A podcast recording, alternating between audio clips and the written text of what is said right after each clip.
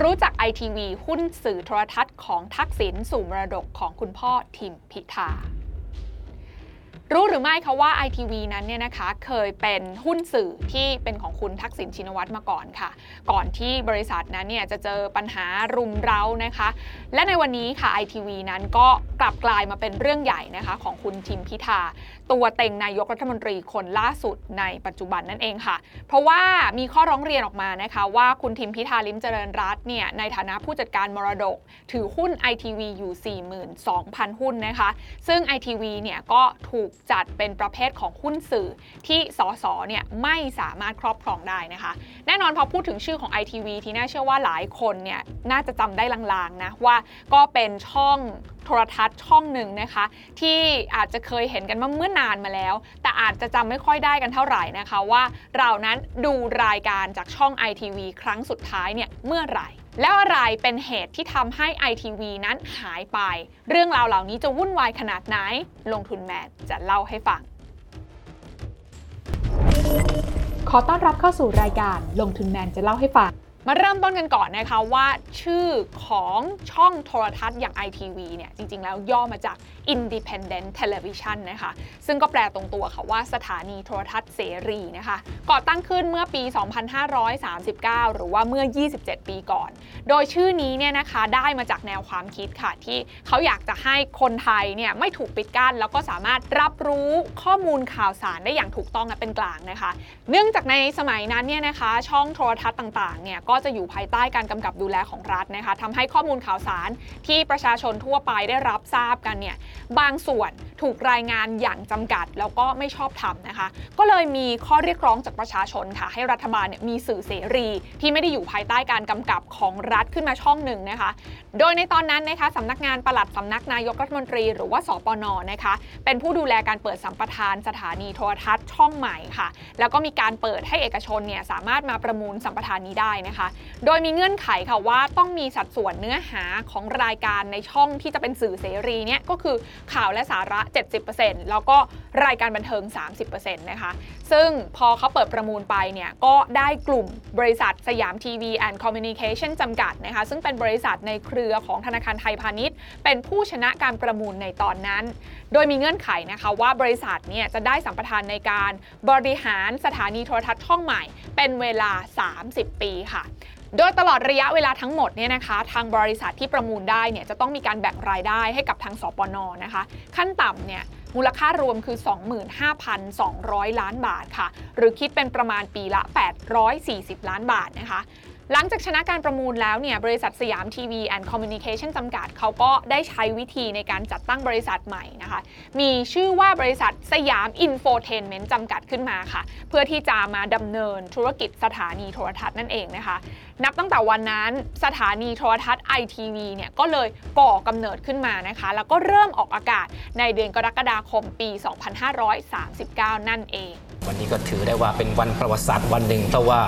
ทีวีเสรีแห่งแรกของประเทศไทยนั้นออกอากาศอย่างเป็นทางการแล้วครับคุณกิตติครับครับในเวลาต่อมานะคะบริษัทสยามอินโฟเทนเมนต์จำกัดเนี่ยได้มีการแปลสภาพเป็นบริษัทมหาชนนะคะพร้อมกับเปลี่ยนชื่อเป็นบริษัท ไอ ที วี จำกัดมหาชนนั่นเองนะคะแล้วก็ในช่วงวิกฤตต้มยำกุ้งก็คือปี สองพันห้าร้อยสี่สิบ เนี่ยก็เปิดสถานีมาได้ประมาณครึ่งปีเนี่ยนะคะบริษัทก็ประสบปัญหาขาดทุนอย่างหนักค่ะเนื่องจากมีการกู้เงินจากต่างประเทศมาเป็นจำนวนมากนะคะทำให้เดือนพฤศจิกายนปี สองพันห้าร้อยสี่สิบสาม เนี่ยธนาคารไทยพาณิชย์ซึ่งเป็นผู้ถือหุ้นใหญ่เนี่ยนะคะก็เลยตัดสินใจที่จะขายหุ้น ไอ ที วี ให้กับกลุ่มชินคอร์ปของตระกูลชินวัตรให้กลายมาเป็นผู้ถือหุ้นใหญ่แทนแล้วก็พร้อมมอบสิทธิ์ในการบริหารสถานีโทรทัศน์ชุดนี้ให้กับตระกูลชินวัตรด้วยนะคะ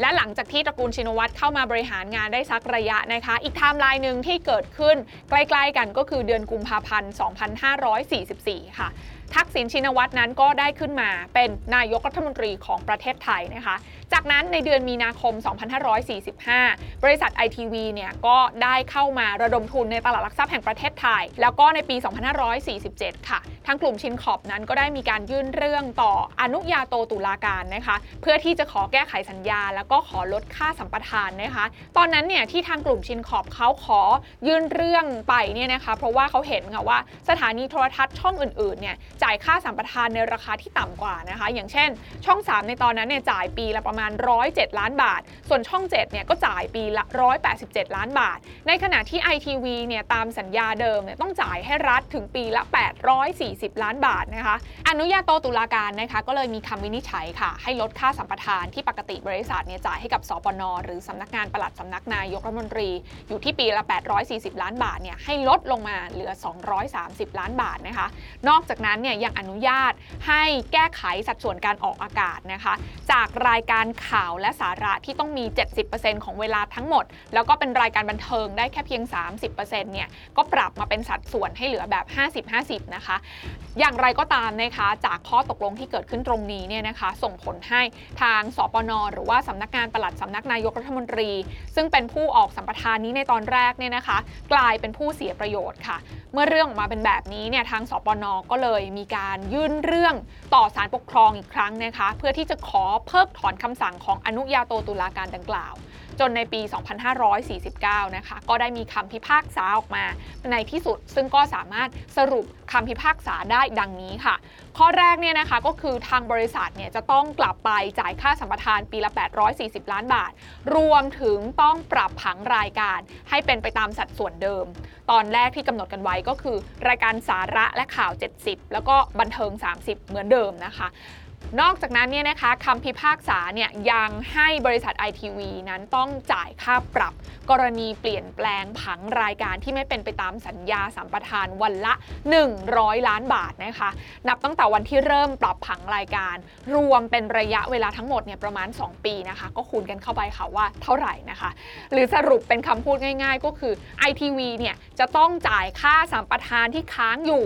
รวมไปถึงค่าปรับตรงนี้เนี่ยนะคะถ้าคิดคำนวณออกมาแล้วเนี่ยรวมเป็นเงินถึงประมาณหนึ่งแสนล้านบาทกันเลยทีเดียวและจำได้ไหมคะอย่างที่ได้เล่าไปนะคะว่า ไอ ที วี เนี่ยเข้ามาอยู่เป็นบริษัทมหาชนในตลาดหลักทรัพย์ด้วยนะคะดังนั้นเนี่ยนะคะทันทีที่ศาลปกครองสูงสุดมีคำพิพากษานี้ออกมาเนี่ยก็เลยส่งผลให้ราคาหุ้นของ ไอ ที วี เนี่ยร่วงลงอย่างหนักกว่า สามสิบเปอร์เซ็นต์ เรียกว่าติดฟลอร์กันภายในวันนั้นวันเดียวเลยนะคะยิ่งไปกว่านั้นค่ะในช่วงเวลานั้นทางรัฐบาลเนี่ยก็มีมตินะคะว่าหาก ไอ ที วี เนี่ยไม่สามารถชำระเงินส่วนนี้ได้ภายในเจ็ดมีนาคมสองพันห้าร้อยห้าสิบก็ต้องยกเลิกสัมปทานที่ได้มาไปนะคะแน่นอนนะคะว่าบริษัท ไอ ที วี ในเวลานั้นเนี่ยมีรายได้อยู่แค่ระดับพันล้านบาทนะคะก็เลยไม่สามารถหาเงินหลักแสนล้านบาทมาชำระให้กับทางสปน.ได้ตามคำพิพากษาของศาลปกครองสูงสุดนะคะก็เลยเป็นเหตุให้ทาง ไอ ที วี เนี่ยต้องหยุดทำธุรกิจสถานีโทรทัศน์นับตั้งแต่นั้นเป็นต้นมาและจากการเข้าไปดูงบการเงินในปี สองพันห้าร้อยหกสิบห้า ที่ผ่านมานะคะแม้ปัจจุบันเนี่ยบริษัท ไอ ที วี นั้นยังคงมีรายได้อยู่ที่ประมาณยี่สิบจุดหก ล้านบาทนะคะแต่ว่ารายได้ส่วนนี้เนี่ยเป็นเพียงรายได้จากผลตอบแทนของเงินลงทุนแล้วก็ดอกเบี้ยรับเท่านั้นไม่ได้มีรายได้จากการทำธุรกิจสื่อแต่อย่างใดนะคะและถึงแม้ว่าปัจจุบันนี้เนี่ยนะคะบริษัท ไอ ที วี เนี่ยไม่ได้มีการทำธุรกิจอะไรเกี่ยวกับสื่อเลยนะคะแต่หลายคนเนี่ยก็มองว่าวัตถุประสงค์ของบริษัท ไอ ที วี นั้นก็ยังคงทำธุรกิจสื่ออยู่ซึ่งก็จะเข้าข่ายนะคะว่า ไอ ที วี เนี่ยเท่ากับบริษัทสื่อเพราะฉะนั้นหุ้น ไอ ที วี ก็เท่ากับหุ้นสื่อดังนั้นเนี่ย สส.ไม่สามารถถือหุ้นสื่อได้แต่คุณทิมพิธานั้นถือหุ้นสื่อนี้ผ่านกองมรดกมันก็เลยกลายเป็นประเด็นทางการเมืองนะคะที่หลายคนเนี่ยกำลังจับตาอยู่ในตอนนี้ค่ะแต่นอกเหนือไปกว่านั้นเนี่ยหลายคนก็คงอยากจะทราบต่อนะคะว่าเอ๊ะแล้วใครล่ะที่เป็นผู้ถือหุ้นใหญ่ของบริษัท ไอ ที วี ในตอนนี้นอกจากกองมรดกของคุณพ่อทิมพิธาอีกบ้างนะคะขอย้อนไทม์ไลน์กลับไปนิดนึงนะคะอย่าเพิ่งงงกันในตอนนี้นะคะ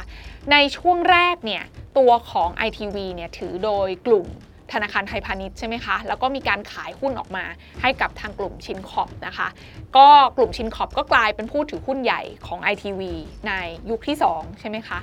แต่ทีนี้ผู้ถือหุ้นของกลุ่มชินคอร์ปคือใครคะก็คือตระกูลชินวัตรหรือว่ากลุ่มชินวัตรนั่นเองนะคะต่อมาค่ะอีกไทม์ไลน์หนึ่งที่เกิดขึ้นนะคะก็คือกลุ่มชินวัตรเนี่ยได้มีการขายหุ้นชินคอร์ปนะคะให้กับเทมาเซกของรัฐบาลสิงคโปร์โดยบริษัทชินคอร์ปนั้นเนี่ยได้ถูกเปลี่ยนชื่อนะคะเป็นอินทัชที่ปัจจุบันก็ยังอยู่ในตลาดหลักทรัพย์บ้านเรานะคะและปัจจุบันนี้เนี่ยนะคะอินทัชเนี่ยแหละค่ะที่ยังคงเป็นผู้ถือหุ้นใหญ่ในบริษัท ไอ ที วี อยู่นะคะก็คือถือหุ้นอยู่ประมาณ เจ็ดสิบห้าเปอร์เซ็นต์ แล้วถ้าถามต่อค่ะว่าแล้วใครเป็นผู้ถือหุ้นใหญ่สุดของ InTouch ในตอนนี้เนี่ยนะคะถ้าใครติดตามข่าวในแวดวงของตลาดทุนมาอย่างต่อเนื่องก็จะทราบกันเป็นอย่างดีว่า InTouch ณเวลานี้เนี่ยอยู่ในกำมือของบริษัท Gulf Energy Development จำกัดมหาชนซึ่งเป็นบริษัทของมหาเศรษฐีอันดับหนึ่งของประเทศไทยอย่างคุณสารัตน์รัตนาวดีนั่นเองฟังดูแบบนี้เนี่ยนะคะก็ต้องบอกว่าใครจะไปคิดค่ะว่าหุ้น ไอ ที วี ที่เมื่อสิบกว่าปีที่แล้วเนี่ยนะคะเคยเป็นประเด็นใหญ่ของอดีตนายกรัฐมนตรีทักษิณชินวัตรมาแล้ววันนี้จะกลับมาอีกครั้งหนึ่งนะคะแล้วก็มาเป็นประเด็นกับคุณทิมพิธาลิ้มเจริญรัตน์ตัวเต็งนายกรัฐมนตรีในการเลือกตั้งครั้งล่าสุดนี้นะคะโดยหุ้น ไอ ที วี เนี่ยอย่างที่เล่าไปแล้วนะคะเป็นหุ้นที่อยู่ในกองมรดกของคุณพ่อของคุณทิมพิธาซึ่งคุณทิมพิธาเนี่ยเป็นผู้จัดการมรดกนี้อยู่นะคะกองมรดกนี้เนี่ยนะคะมีหุ้น ไอ ที วี อยู่ สี่หมื่นสองพัน หุ้นค่ะคิดเป็นสัดส่วน ศูนย์จุดศูนย์ศูนย์สามห้าเปอร์เซ็นต์ ของจำนวนหุ้นทั้งหมดในบริษัท ไอ ที วี นะคะและถ้าถามว่าหุ้น ไอ ที วี ที่กองมรดกนี้ถืออยู่เนี่ยตอนนี้มีมูลค่าเท่าไหร่นะคะต้องบอกว่าไอ ที วี ตอนนี้ไม่ได้จดทะเบียนในตลาดหลักทรัพย์แล้วเนาะก็เลยไม่สามารถมี market cap ให้เราเห็นแล้วก็เอาสัดส่วนไปคูณได้แบบง่ายๆแบบนั้นนะคะแต่ถ้าเราคำนวณจากส่วนของผู้ถือหุ้นหรือมูลค่าทางบัญชีของบริษัท ไอ ที วี ตอนนี้เนี่ยนะคะก็ทำได้เหมือนกันค่ะซึ่งพอไปดูเนี่ยมูลค่านี้ไม่ใช่ศูนย์นะคะมูลค่านี้เนี่ยเป็นมูลค่าที่ติดลบค่ะเรียกว่าส่วนของผู้ถือหุ้นติดลบนะคะเพราะว่า ไอ ที วี ประสบปัญหาทางธุรกิจมาเยอะแยะมากมายนะคะติดลบอยู่ที่เท่าไหร่ติดลบอยู่ที่ หนึ่งพันหกร้อยยี่สิบหก ล้านบาทค่ะดังนั้นเนี่ยตัวของอกองมรดกที่คุณทีมบริหารจัดการอยู่เนี่ยมีการถือหุ้น ไอ ที วี อยู่ ศูนย์จุดศูนย์ศูนย์สามห้าเปอร์เซ็นต์ ใช่ไหมคะพอคูณกับมูลค่าดังกล่าวแล้วเนี่ยก็จะแปลว่ากองมรดกที่คุณทีมพิธาจัดการอยู่เนี่ยนะคะได้ครอบครองหุ้น ไอ ที วี ที่มีมูลค่าอยู่ที่ติดลบ ห้าหมื่นหกพันเก้าร้อยสิบ บาทนั่นเองค่ะการลงทุนในความรู้ไม่มีความเสี่ยงผู้ลงทุนควรกดติดตามลงทุนแมนได้ในทุกช่องทางเริ่มจาก Subscribe และกดกระดิ่งช่อง YouTube ของลงทุนแมนไว้ตอนนี้เลย